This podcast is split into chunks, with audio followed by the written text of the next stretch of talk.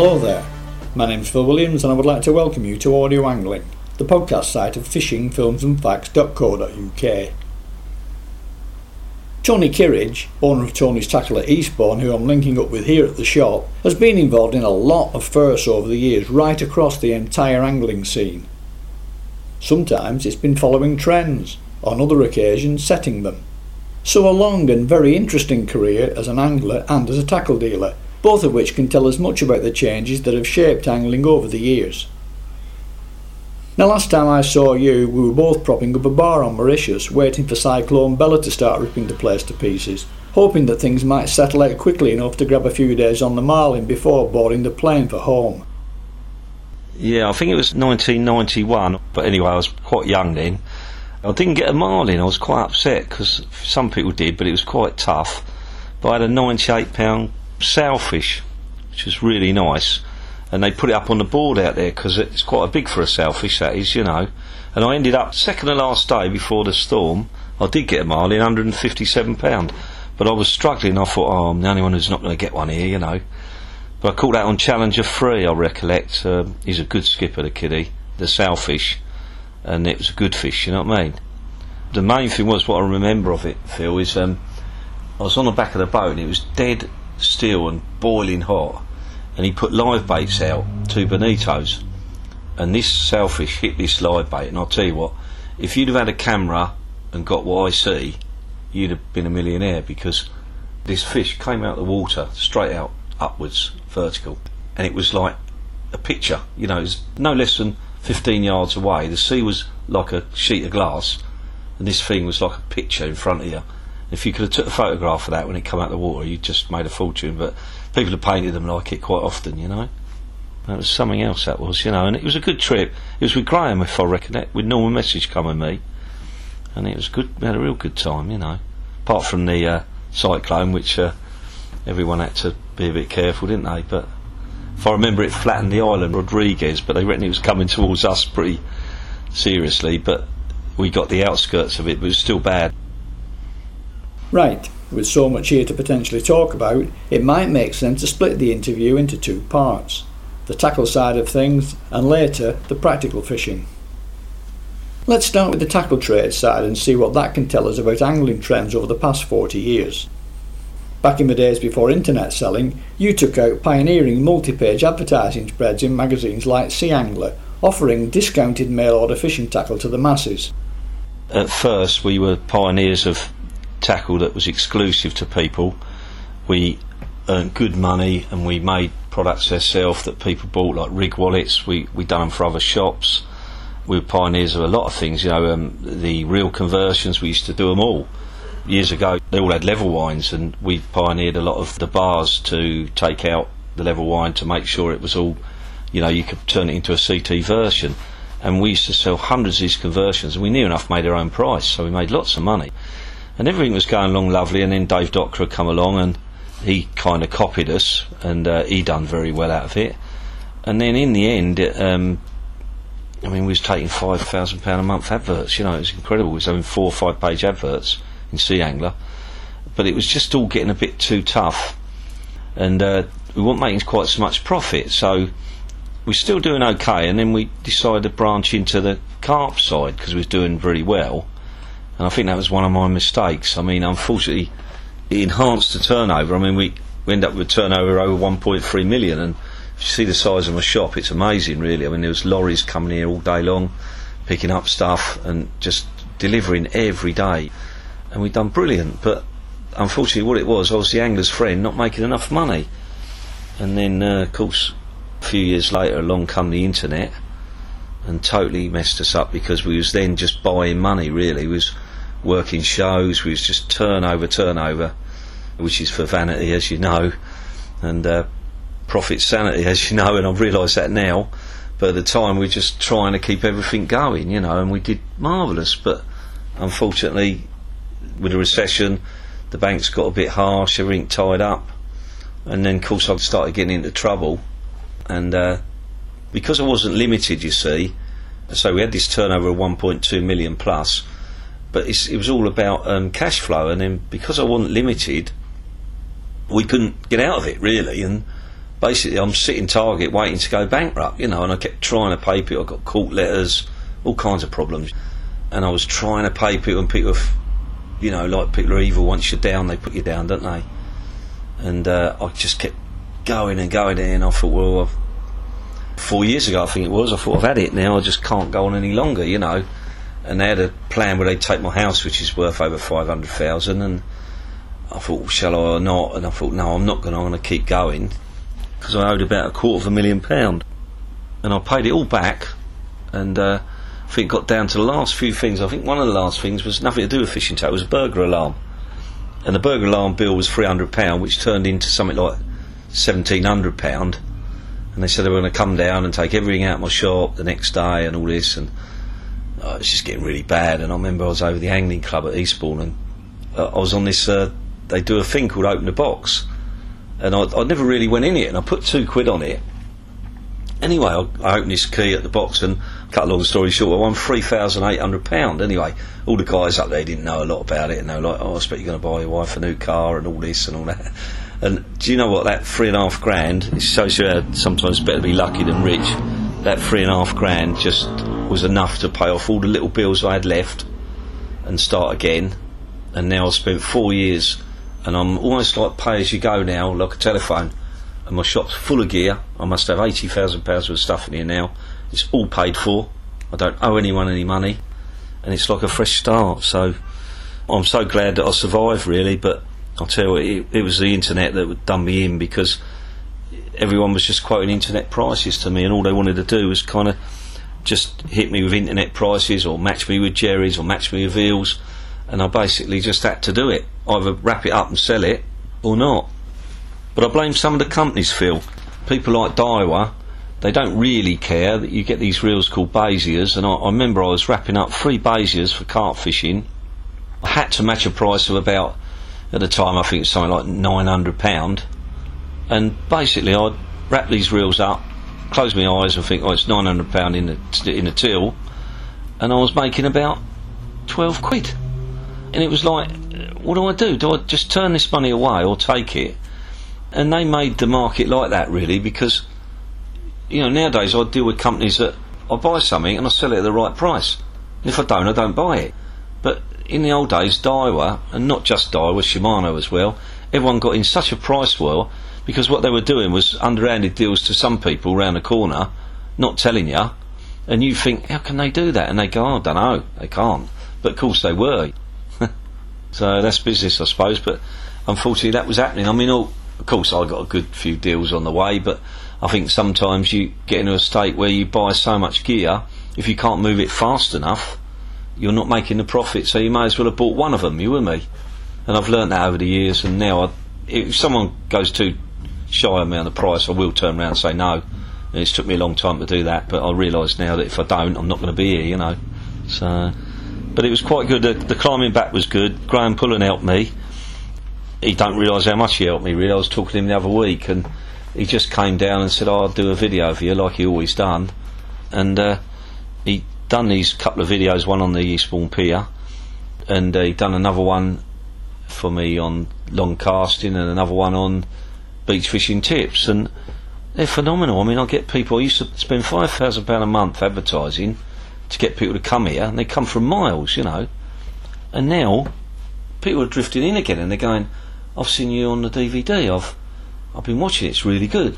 I think I've sort of slowly got a new life of it starting to happen again. Obviously, not on the scale of what was happening with the mags, because obviously I was massive. You know what I mean? But I feel stick. I think as well, though I got a bit of stick from people. I still kept my name. I didn't go bankrupt as some people reported, which was really bad, and I kept myself going and now I, I kind of I'm semi-retired now. I love it. I come in here, do a few deals, have a week off if I want, and everything's not too severe. Like the tackle trade, angling generally has also seen its ups and downs, reflecting changes in such variables as disposable incomes, fish stocks, and interest levels. Sticking with the sea angling side of things for the moment, declining fish stocks, the failure to bring in new blood, and a growing acceptance of smaller sizes and species which anglers were previously not interested in have to be immediate causes for concern. Presumably, tackle sales will also reflect these changes. So, from a tackle dealing perspective, how has sea angling changed over your time in the business? One of the big things, I suppose, was up tiding. John Rawle, I think, back in oh, 60s or 70s, I think, he came up with up tiding. And uh, I used to know John, and massive thing, up tiding, you know. I mean, the amount of fish you catch more than, than fishing out of the back of a boat. What I've noticed the biggest thing around here is that if I get a Penn 330 GTI, or let's just say a Penn 40 reel, Senator or something, which was a popular reel, wasn't it, years ago, I can't begin to sell it. I've got no chance. Everybody now, because they use braid and they use lighter line, one of the biggest reels used in the boat is a just just slightly bigger than a 7000 size. No one needs to buy massive, great big rods anymore. I mean, they've got their place for congering and a big reel, of course, the TLD 25, but people don't want them anymore. They want a small reel. They put something like £30 braid on it, because we get a lot of tide out of Eastbourne. Quite often you have to use two pound of lead. Instead of using two pound of lead, you can use three quarters of a pound, half a pound, quite comfortably. So your bites better. Generally catch more fish because you can feel the bottom if you're drifting. It's just a revelation. Braid, really, I think it's one of the greatest things ever, especially for competition fishing in a boat. I mean, when you're fishing for bigger fish, I, I think nylon's better because you've got a bit of stretch, you know. And if I was going congering, I'd probably use nylon. But when you fish with this braid general fishing, you can feel the rocks, you can feel the bottom, you can feel everything, and you see your bites, and you know that if a couple of small fish are on there, they're on there. We can fish out of here with the big tides out of Eastbourne, and you might have a couple of dogfish on there, and you wouldn't even know they're on there because it's ripping so hard the tide. You have one little bite, you might think, oh, have I got it or not? You leave it down there ten minutes, you reel up, and you've got two dogfish, and you think, how long they've they been on there? You know. Whereas with a braid, you know instantly whether you've got something on and just can deal with everything better, you know. And I think braid's the biggest revelation in beach fishing and boat fishing. I mean, they use ten pound braid on the beach, on the fixed spools now, and I mean, ten pound braid, it's incredible, and it? it's like three pound line. What about individual companies that have stood out above the rest as trendsetters? What, like Breakaway and stuff like that? Very much so. I think the best thing ever made, ever, is an impact lead. They're just marvellous, you know uh, they're the biggest revelation in angling. You've got an impact lead which you can clip everything down, and even if you're not any good at casting, it'll always come off. And you can basically get a guy who can only cast 30 yards or 40 yards even, and he'll get 50 because he'll have it all clipped down. It just stops all that wind resistance, and they're probably the best thing ever invented. The other thing that's massive is snood lengths. In everyone uses amnesia now, and it's a commonplace thing. Well, I think my friend Jock Goudie up in Norfolk invented amnesia, him and Tony Gittins, and they came down to me fishing a big comp, and they showed it to me and said, "Don't tell anyone," and called me. so slowly I started getting in the shop and selling it, and I think I was one of the first shops to sell it competitively, and I used to sell boxes and boxes of it, but now it's just an everyday thing. You walk in a shop and they sell amnesia on the wall alongside the grease weasel, and it's there. Grease weasel shock leader goes with the amnesia. It's in every shop you go in, and amnesia is just so nice to use because it's totally memory free, you know. So you get a decent fish, you just run your hands on it, straighten it out, and get another one. But same with like, I mean, the next revelation really is fluorocarbon. But I've got to be honest with you, fluorocarbon's a very grey area. It's fantastic, certain conditions, as you know. Other conditions, it's not. But generally, fluorocarbon is perhaps more advanced than amnesia and it can be absolutely brilliant for bass fishing and stuff like that. So it moves on, but how far can it go?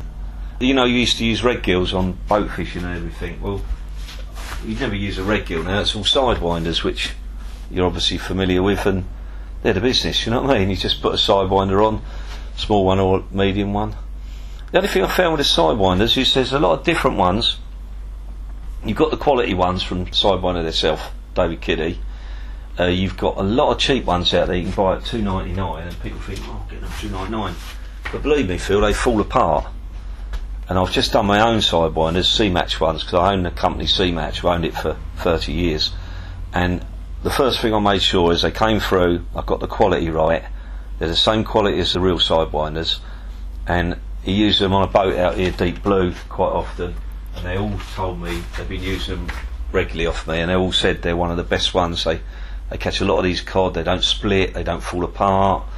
People are realising now not to walk in and just buy a sidewinder off the wall at two ninety nine. They're thinking, hang on a minute, let's have a look at the quality of these. And they're either buying the real sidewinders or something like my C match ones. And it's very hard to explain that because the average guy walks through the shop, he'll always pick the two ninety nine ones up, but they're mine about six pounds. But what I've done, I've put them together now, and I, before he takes them, I tell him. And every time you, you'll see where we'll go for the better ones, you know. Another thing is a big difference between feathers, eyes, tinsels. Feathers are a bit of a thing of the past, aren't they? No one really realised, but they've drifted away, haven't they? And you've now got sort of like eyes, silver shrimps, sabiki lures. Everything's more advanced now than it used to be, isn't it? But it needs to be to make up for the fact that we're looking at fewer fish these days. Fewer fish, I think you've got to be more cleverer and more advanced to get them. And if you don't move with the times, you won't catch fish. Simple as that. But it, it has seen a big change. I mean, I've been I've been at the shop 40 years this year. I think I opened in '74, and uh, nearly 50 years fishing since I was 12.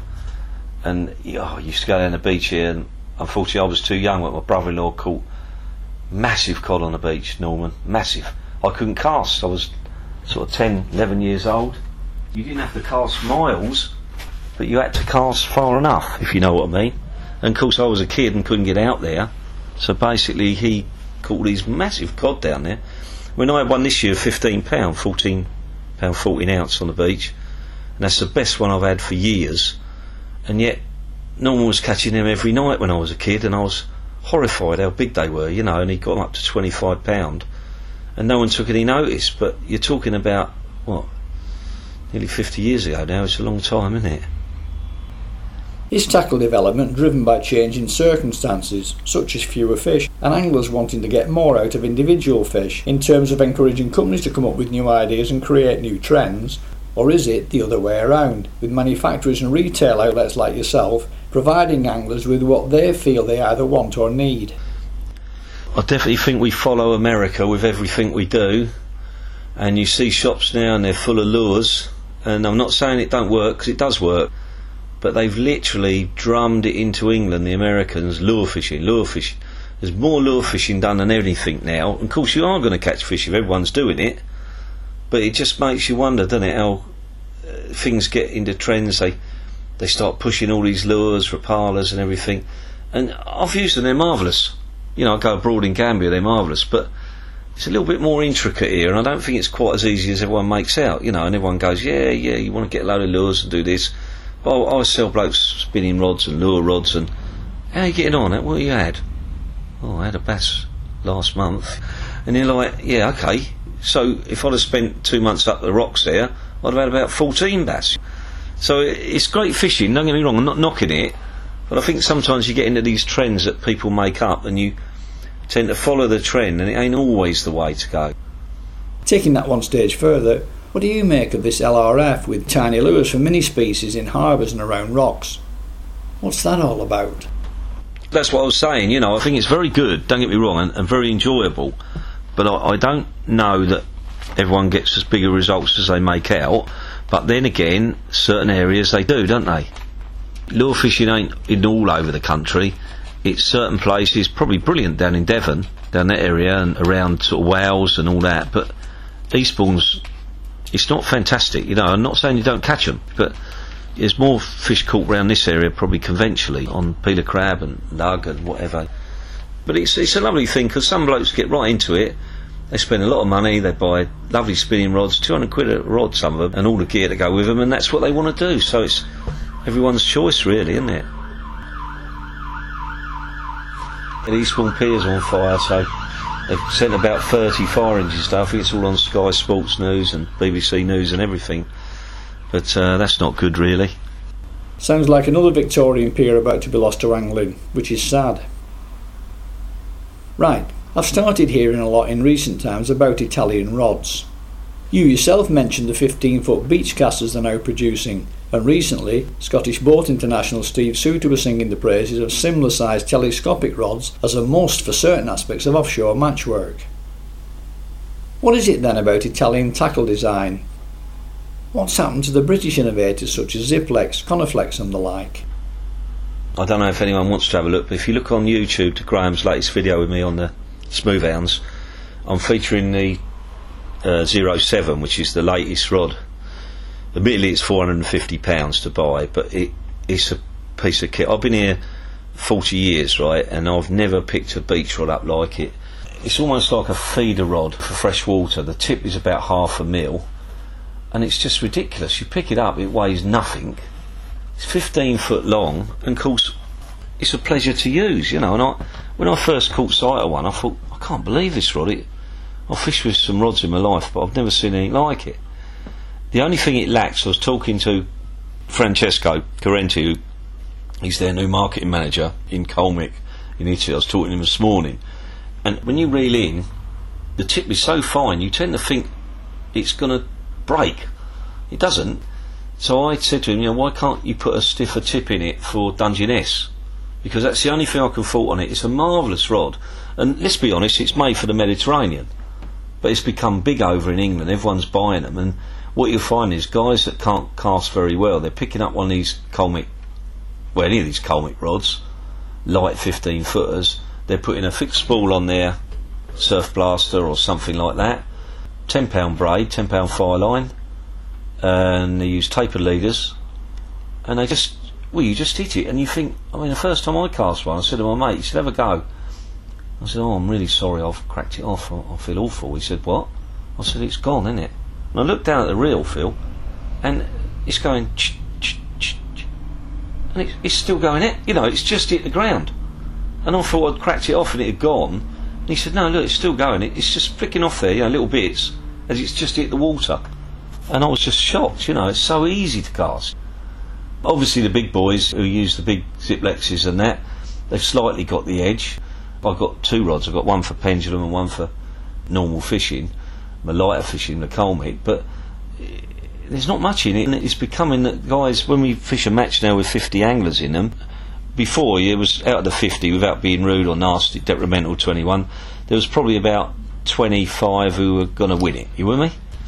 and you thought, well, one of them 25 is going to win. Well, now, when you get 50 anglers in a match, any one of them 50 can win it because they've all got long rods, they've all got light line, fixed spools, and they find it easy to cast. And you do it the big pendulum cast, you look round, they just pop it overhead, and about seven yards behind you. So it's a big leveller, you know. I've got guys of 70 who've given up fishing, match fishing, and now they've come back and they've started again because it's so easy. You know, we did a tuition a couple of months ago and we showed people how to cast them. And some of these guys who bought off here are 70 years old going, I give it to them first time, there's a rod, there's the reel, where you go. And they just cast so far, they've gone, I want one, you know, they bought it. And it's just amazing. So eh, sometimes you can pay £300 for a Zziplex. you can't bend it, you think you've got a good rod, but you haven't really because you can't use it. I've always said this when I used to do talks with that Colmic rod, you'll get it, you'll bend it, and you'll use it, and you'll get every bit out of it. It's almost like a giant catapult. So that that's the big difference. With the Zziplexes, they're very tippy, and you've got to wind them up. And unless you're pretty good, you sometimes pay a lot of money for what I used to say about 18 inches of fishing rod. When I used to do a talk, I used to start off, and the first thing I'd say is, look, will you pay me for this bit of this rod? Will you give me 250 quid for this little bit on the end here? And they go, no. I said, well, that's probably, I don't want to upset you here, but probably what most of you lot are bending, and you're paying 250 quid for 18 inches of rod, and you wouldn't do it. And they said no. I said, well, if you get a rod that's more progressive, all the rods I've designed for Shimano and Daiwa and Greys, and I've, I've designed for Penn and all of them, I've always made sure they're they'll cast easily. And if you talk to anyone about the few of the rods I've designed, the Penn Viper, the BTB Daiwa, they're all very forgiving and guys have picked them up, cast miles, and all still now they say, oh, "I've got one of your BTB Daiwas. They're fantastic because they can use it. That's the big difference." And uh, Zziplex, I don't. I talked to Terry, and I, he's not going to tell you this, but I am not quite sure where they could make a rod as finesse as this. You know, to be honest with you, because they are pretty special. I'm not challenging him to do one. I think he's kept out of it. His conventional rods are marvellous. His M4s and everything, they're brilliant. So I still think there's a room in it for you know you've got the normal rod, the conventional what I call it, and then you've got the light, the 15 footer, which is the light three piece, which I think is good until you come up to a lot of weed and Dungeness and things like that. So I think you've got to have one of each is the answer. Instead of all this going one way or the other, if you can master it that you've got one rod of each type, then when the going gets tough and you get the weed and everything, you can just throw the fixed spool one away and you can just chuck your multiplier out with the um, normal gear with the conventional rod, which has got a lot more power, you know. Back in late 1999, I was asked by one of the magazines to nominate what I saw as the biggest single contribution to sea angling during the 20th century. An easy question for me to answer, a no brainer in fact. Without hesitation, I nominated uptide fishing. Not only did it produce more fish in difficult shallow water situations, it also forced anglers to scale down and enjoy the fishing more. On top of which, it spawned a whole new era in rod design and manufacturing, with every company worth its salt getting in on the act. So let me now put the same question to you, but let's split the answer across boat and shore. What do you think has made the biggest contribution to both boat and shore fishing throughout your time in the trade? Unfortunately, I've already said it, but I think it's the impact lead. Before that, you had the impact shield. It's just a thing of clipping down. It was in the way, but the impact leads are just marvellous because it just clips on the lead. It enables you to cast further. It's just phenomenal. And and maybe the only other thing I think is marvellous, and not everyone knows about this, but most people do now. When I was 20 years ago, I made rig wallets for companies, and we used to put their name of their shop on them. Hastings Angling Centre, Maidstone Angling Centre. We used to make hundreds of rig wallets, and you know how popular rig wallets were. Well, now it's all winders, and the guys all use winders now from Tronix. You wind all your rigs on there; they're perfect. You've got a little winder box which costs you about 11 quid. And that's got to be the most innovative thing made because when you put them in there, you label them all up for you're a match angler with what they are, so you quickly pick out which rig you want.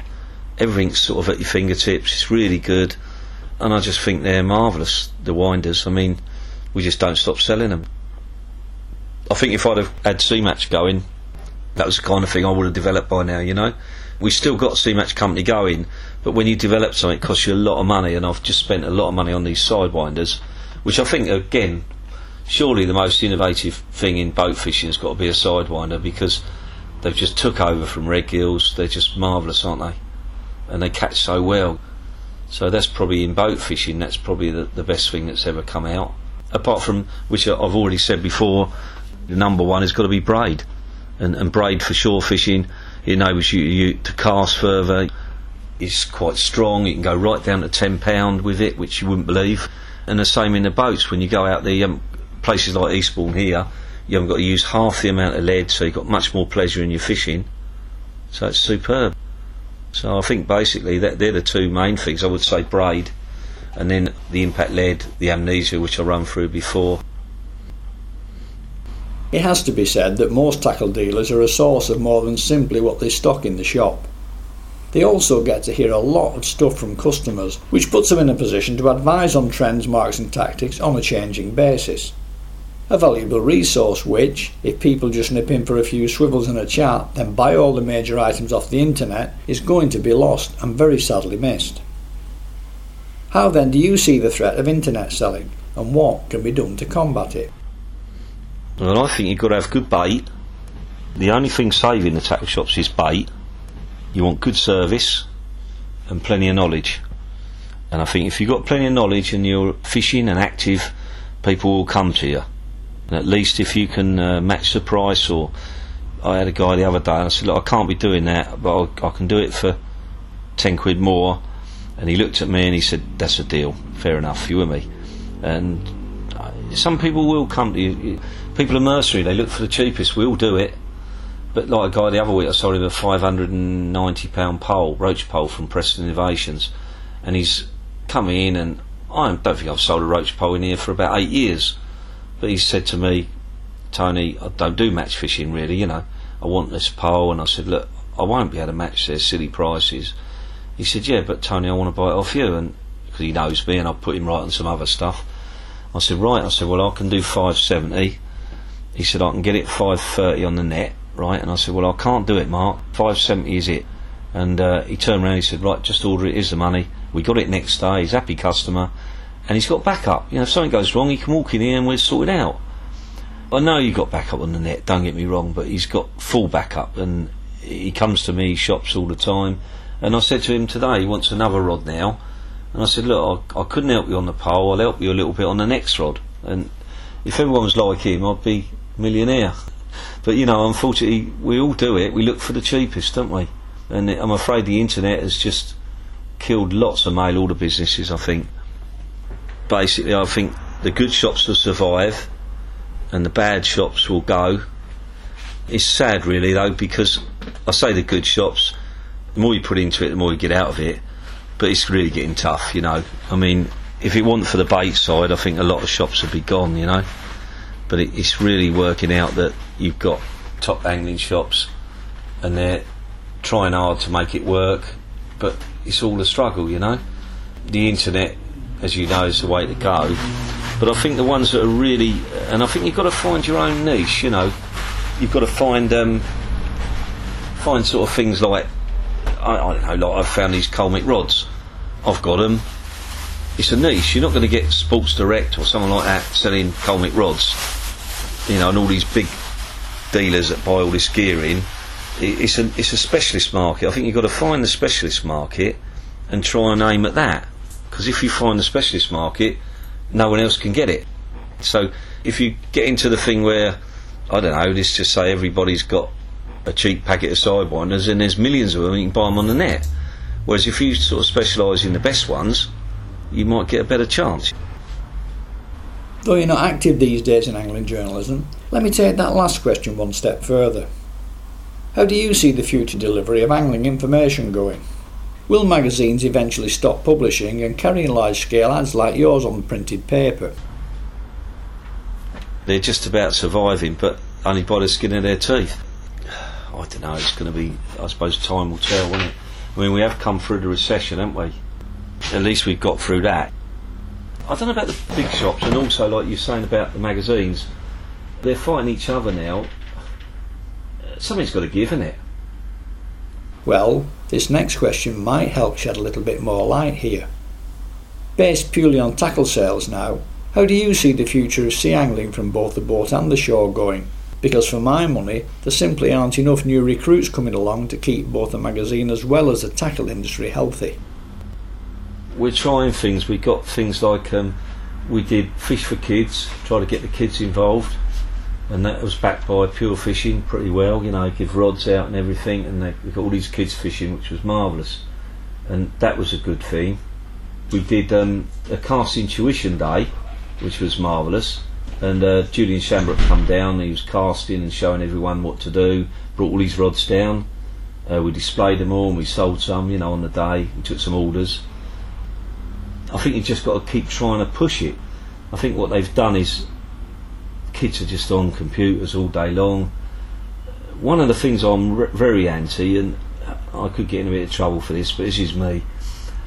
It's gone quiet at the moment. They're talking about a fishing license for sea fishing now that's all very well, and I know Alan Yates is behind it and certain people. Now, I'm a great believer in putting stuff in. Now, if there was a license and they make mini reefs and they do this and they do that, that's all good. But as you know, Phil, that won't happen, okay? If they ever did have a sea fishing license, I think I'd close this door as quick as I could because I think the only thing you've got left is mackerel on the beach and kids. And when the mackerel come in, Dad takes his boy down there and then his boy buys a rod, then his boy buys a reel, then Dad gets keen and he buys a rod. And it all starts from mackerel fishing, round about this time, July, August. And that gets them down there and it gets them off the bloody streets, you with me? Now they start putting a licence out there, now they will not go and pay 10 or 12 quid for a licence to go down the beach. It will never happen. So I think the whole thing will get killed if that happens. So I'm on one side in the way of conservation, if they're going to do anything, but the other side, and I feel really strongly about this because they were talking about it a couple of years ago. You know, I actually got onto Southern News. I was fuming. You know, I wanted to say my point because it, it, we're, struggling as it is. And I'll tell you what, if there's no children going fishing, you've had it. And it's bad enough now because they've got these big factory ships now that they bought up in Scotland and everywhere, and they've absolutely hoovered these mackerel up, and it, I don't know if it's like down your way, but it's a real struggle getting mackerel down here at the moment, and it, that's because they're getting so many. Well, at the end of the day, that is reflecting, you know. I mean, I normally sell this time of year thousands and thousands of feathers. We've had some mackerel on the beach, but very few this year. They've even been scarce in the boats. And all right, there's two sides to the coin. Maybe they could say, "Oh, if we put this money into a license, we could stop it." It won't stop, will it? You know that. So basically, the only bit of life you've got left is a bit of this kind of fishing for kids. And even if Dad takes his son in the summer and he takes him down there fishing, he won't go and pay a license to do it. I tell you, it won't happen because you know it's all money again, isn't it? It's almost like another tax, you know. And I think it's really bad. And I'm, it's the only thing I really feel strong about that they shouldn't do it. And fortunately, maybe I shouldn't mention it because it's gone very quiet now for a couple of years. But they have mentioned it a few times, and you just go into a black hole, then it's disappeared. And you know, my main gripe is all these the foreign trawlers coming over here. They've cleaned out where they live because I've been over there. And they, every little fish on them slabs in France and all over abroad, they're mini fish, aren't they? They've got soles there about six inches long and everything, even smaller. Well, we got a nice bit of fish left here, and they're just going to destroy it if they keep letting them in. And I, I heard the other week down, I did a this smoothhound thing, and they're a bit scarce this year. These smoothhounds at Selsey. And then a week before I went, I heard that there was a thousand washed up on the Isle of Wight, and they reckon a big trawler from abroad got them and skinned them all, and they're selling them as robbing us. You know, whereas we put them all back, and then someone comes in and takes thousands of them because they, all show up. There's millions of them when they're about, and so that's depleted their stocks. You know, it's pretty sad. But I think sea anglers survive. They seem to survive forever. But the thing is, companies like that though, if it's not doing very well, they'll pull the plug on it. You know that, don't you? So you can say it survived, but if Bauer decide this one isn't working, they'll pull. They won't care whether it's a angler magazine.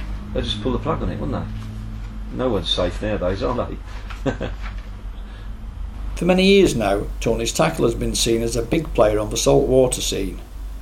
What a lot of people fail to realise is that not only do you sell carp tackle, but that you've also played a big role in certain aspects of freshwater fishing, more of which as we go along. So let me re ask one of my earlier questions now with regard to the freshwater scene. What, if any, patterns have you picked up on there? I gave up sea fishing for about 10 years and I went carp fishing. And a mate of mine, Mick Hinson, he's really good. And we paired up, we'd done the British Championships a few times, got in the final and everything. And then uh, we went to the World Carp Championship, 2004 it was. And uh, there was over 300 people there. And we won it. we, we won 10 grand.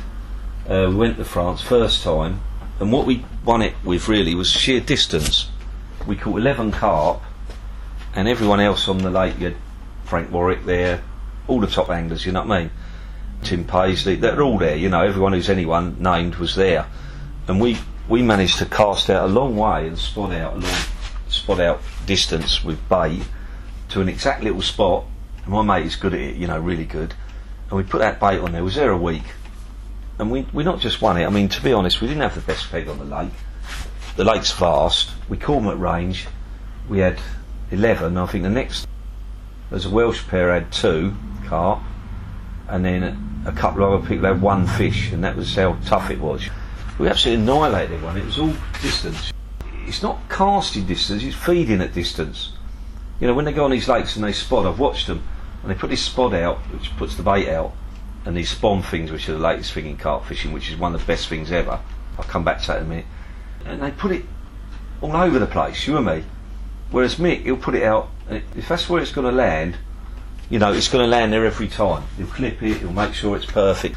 And one of the biggest things I've seen that come out in carp fishing is this thing called a spomb. Now, I don't know if you've seen the Korda videos, but they have a spod where they fill it up full of sweet corn and hemp and uh, pellets, and you fire it out. But what happens with a spod is half it falls out going halfway out. This spomb is like a little bait capsule. You put all your bait in it, and it doesn't open. It, it's a very much like an impact lid. It doesn't open till it hits the water. So everything comes out as, as it hits the water. So you're putting it all in one area, which is big. They do splay about baits. I noticed that some people do fish in an area and they'll splay baits about to keep the carp in the area. But in general, I've found with Mick and that, and we won this 10 grand, this 2004 World Carp Championships. And basically, we we won it through being precise. And then we both went on to fish for England carp fishing. And when we done that, we both caught a fish on the lake, and no one, there was, there was nobody else caught on the whole lake. There was one more fish, and they had a second part of it was down the river in France. England against France, we won. The second part was down the river, and we were the only ones who caught out of everyone on the lake, and uh, we both had a fish each. And it was all precise stuff, you know. It was actually, it was actually fishing exactly the same spot. We marked it all out. We went out in a boat, and this isn't a, a boat where you take it out remote control. We went out properly in a boat and sounded it all up where we were going to fish and everything. You with me? And it was all precise stuff, getting that that lead in the right place. And me and him caught. We were heroes, you know. And uh, I remember we got drunk, we won a load of stuff, and we left it in the corner for the kids, which was quite nice. That's another thing that people should do. I mean, we won a couple of brollies and a bivvy and a, something else, and it was England thing. We didn't want it. We couldn't even be bothered to pick it up. And we said, just it was, it was with uh, Chillcott, I think he's the top name, you know. And I said, just leave it there for the kids. And that was quite nice, really, you know. But it's uh, it's putting a bit back into it, isn't it? But that spomb is the biggest thing in carp fishing and I suppose it's old hat now, I know, but the hair rig. Years ago, no one ever dreamed of a hair rig. I, I was trying to look up today to see who it was, and I, he was a friend of Kevin Maddocks, and I cannot remember. If you look on the internet, you'll get his name. And the guy who invented that hair rig was a legend because everyone now who fishes for carp, he fishes with a hair rig, and that's it. And it's marvellous, really. I mean, because they realise that the carp suck it in and then blow it out. Of course, with a hair rig, they don't feel the line, they don't feel anything. So that's one of the big innovations. And then now they do all these chod rigs which just sit up off the bottom and they reckon the carp sucks it in and they can't get it out. It's, they shake it and it can't get it out of their mouth, so it hooks them immediately. But uh, I'm a bit behind now because after we won the World Championship, we went and fished for England in France, and then I think it's about 2006 I went back into sea fishing and I got out of it completely. So I basically sort of went back to sea fishing, what I know, and I've been doing well. Won quite a lot. I won quite a lot of things since I come back. Won a lot of things, but I did it before, you know. So it's quite nice, you know. But uh, definitely in the carping, I'd think that. And the other thing you've got is a marker float now. The first thing you do when you get to a lake, get the marker float out. Once again, back comes the old braid. It goes back to braid on the reel, and you can feel the bottom, and you just chuck it out and keep chuck it out and see if you can find some feature, you know, like a little bit of gravel, something like that, and they'll feed off the hard ground. And that's the first thing you want to do when you get to any lake. Just get the marker out first, don't bother about anything else, and just have a good old mark round, see if you can find a bit of good ground or something like that. And that'll reap your rewards because once you start feeding on the right place, you're going to get fish. The watercrafts is the most important thing I've noticed because people tend to just crash in and think this is it. I'll chuck this out. I'll put a big load of bait out there. My mate Mick, we used to sit there when we got there. We used to sit there sometimes for 20 minutes just looking at the water, just getting an idea of what you're going to do before you do it. And we spend a lot of time doing that, and I've found that reaps big rewards. In purely business terms, would it be fair to say that these days carp fishing is the glue that holds most of coarse fishing together? I think so, uh, but then that's because I don't do a lot of match fishing tackle, so I find that you know I got a good carp fraternity now. I've, get, I've built up all my carp side, and I'm starting to get people in. And it's very trendy. It's lovely to go carp fish. I just come back from France last week. You know, you stick your rods in, you can have a chat, you can have a couple of beers or whatever, talk to your mate. It's really sociable. I've found it's brilliant. Some people say, "Oh, what do you want to sit there and wait for a fish for?" But in some ways, it's better because you kind of get the other situation where I match fishing, I'm like a nutter, you know, I'm running around and doing this and doing that and doing this, whereas you've still got to do your feeding for carp, but after you've got everything out there and you've got it right, then you just keep putting it in the same spot and keep. It's all about little and often. Keep that feed going in slowly, and it'll reap rewards, you know. And uh, I've sort of seemed to do fairly well. I go and you learn a lot. I mean, I learned a lot off my mate Mick Hinson, who in that carp thing, he's brilliant, and me and him just worked together well because he caught more fish than me, but he'd always take the hot spot. But I didn't mind. We fished together as a pair, you see, and he'd take the where the fish were. But I didn't mind that because I was quite happy to scratch about. and that's the way we worked it together. I mean, on, on the British Championship thing, I, he caught 10 fish, I only caught one, about 25, 28 pound carp.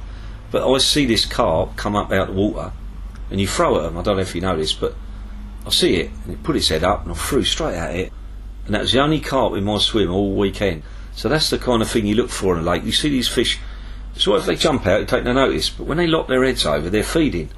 And if you see a carp on a lake, he lops his head over, and he just comes out of water and just glides over. He's cleaning out his gills. So he's feeding down there, you and me. He, might even be just scuffing up all the bottom, but he's in there looking for food. So if you can get somewhere near it, and I, I've done that quite a few times, I've chucked at fish and caught them, and within about 20 minutes you catch it. Because they're feeding there, you know, and a lot of people don't realise that. It's quite incredible, really. Just while we're on the thing, I'll try and finish this off here, but when I won the World Championship 2004, I got on a plane about three weeks later with Alan Yates and went to Gambia. I fished the Gambia on the beach. And I got on a plane and I was just like, well, World Championship, you can't believe it, can you? I was, I was over the moon. Anyway, we got on the plane and me and Alan started having a laugh and that, and it, he kept saying to everyone, oh dear. And I, I said, what's.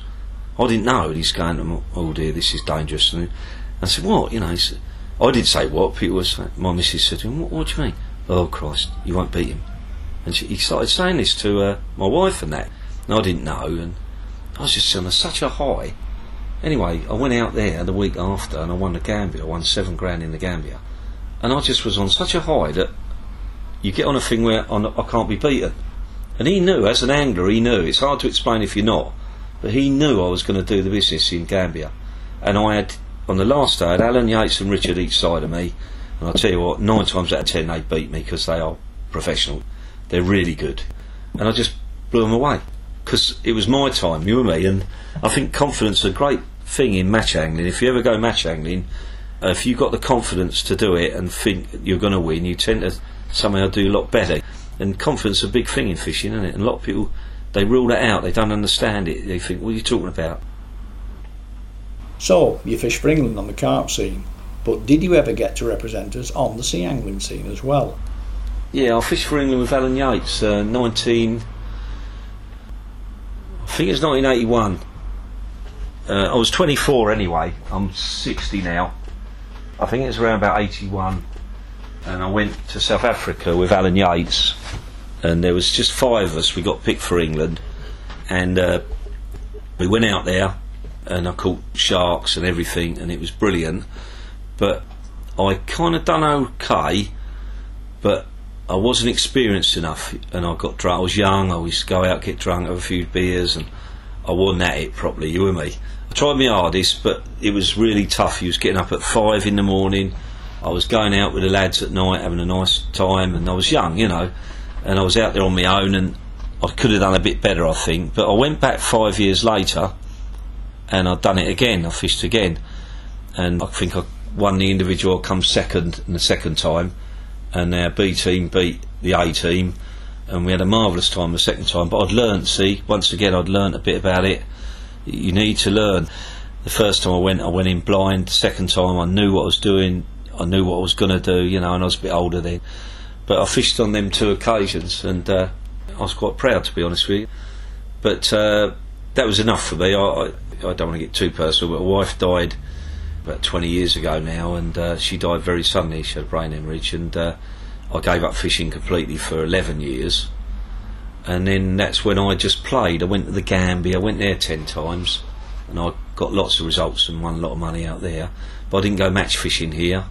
I didn't really do anything. And then I started with Mick about 2003, carping. And then after that, I finished the carp bit. I got back to my roots, and now I love it again. I'm back into the swing of the match fishing. I love it. I'm president of the local club here and the Nomads, and I sort of help run it and everything. And it's really nice to be back, you know. But it was just devastating for about five years. I went mad because I just I was left with the kids, 11 and 12, on my own, and I basically lost my way a bit. And then uh, I got myself sorted out and I'm married again now, and everything's good.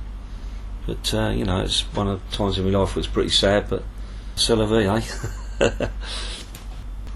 Final question. Based on the various trends of the past, how do you see fishing, tackle development, and the tackle trade evolving in the future? I think it will always get better.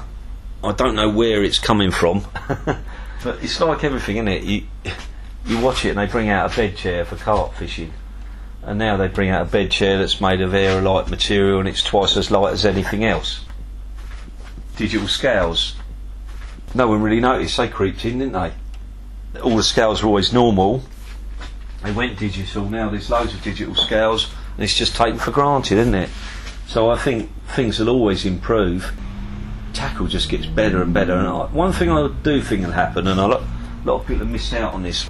When I first started developing stuff in Japan, it was very cheap, and it was made in Hong Kong, and it was cheap, and it was this and that, and uh, there was stuff from Hong Kong that was cheap, there was stuff here that's cheap, and everything. And then Japan was fairly cheap, and then all of a sudden it changed, and then it became the best. And Japanese is probably the best tackle in the world. Mega expensive.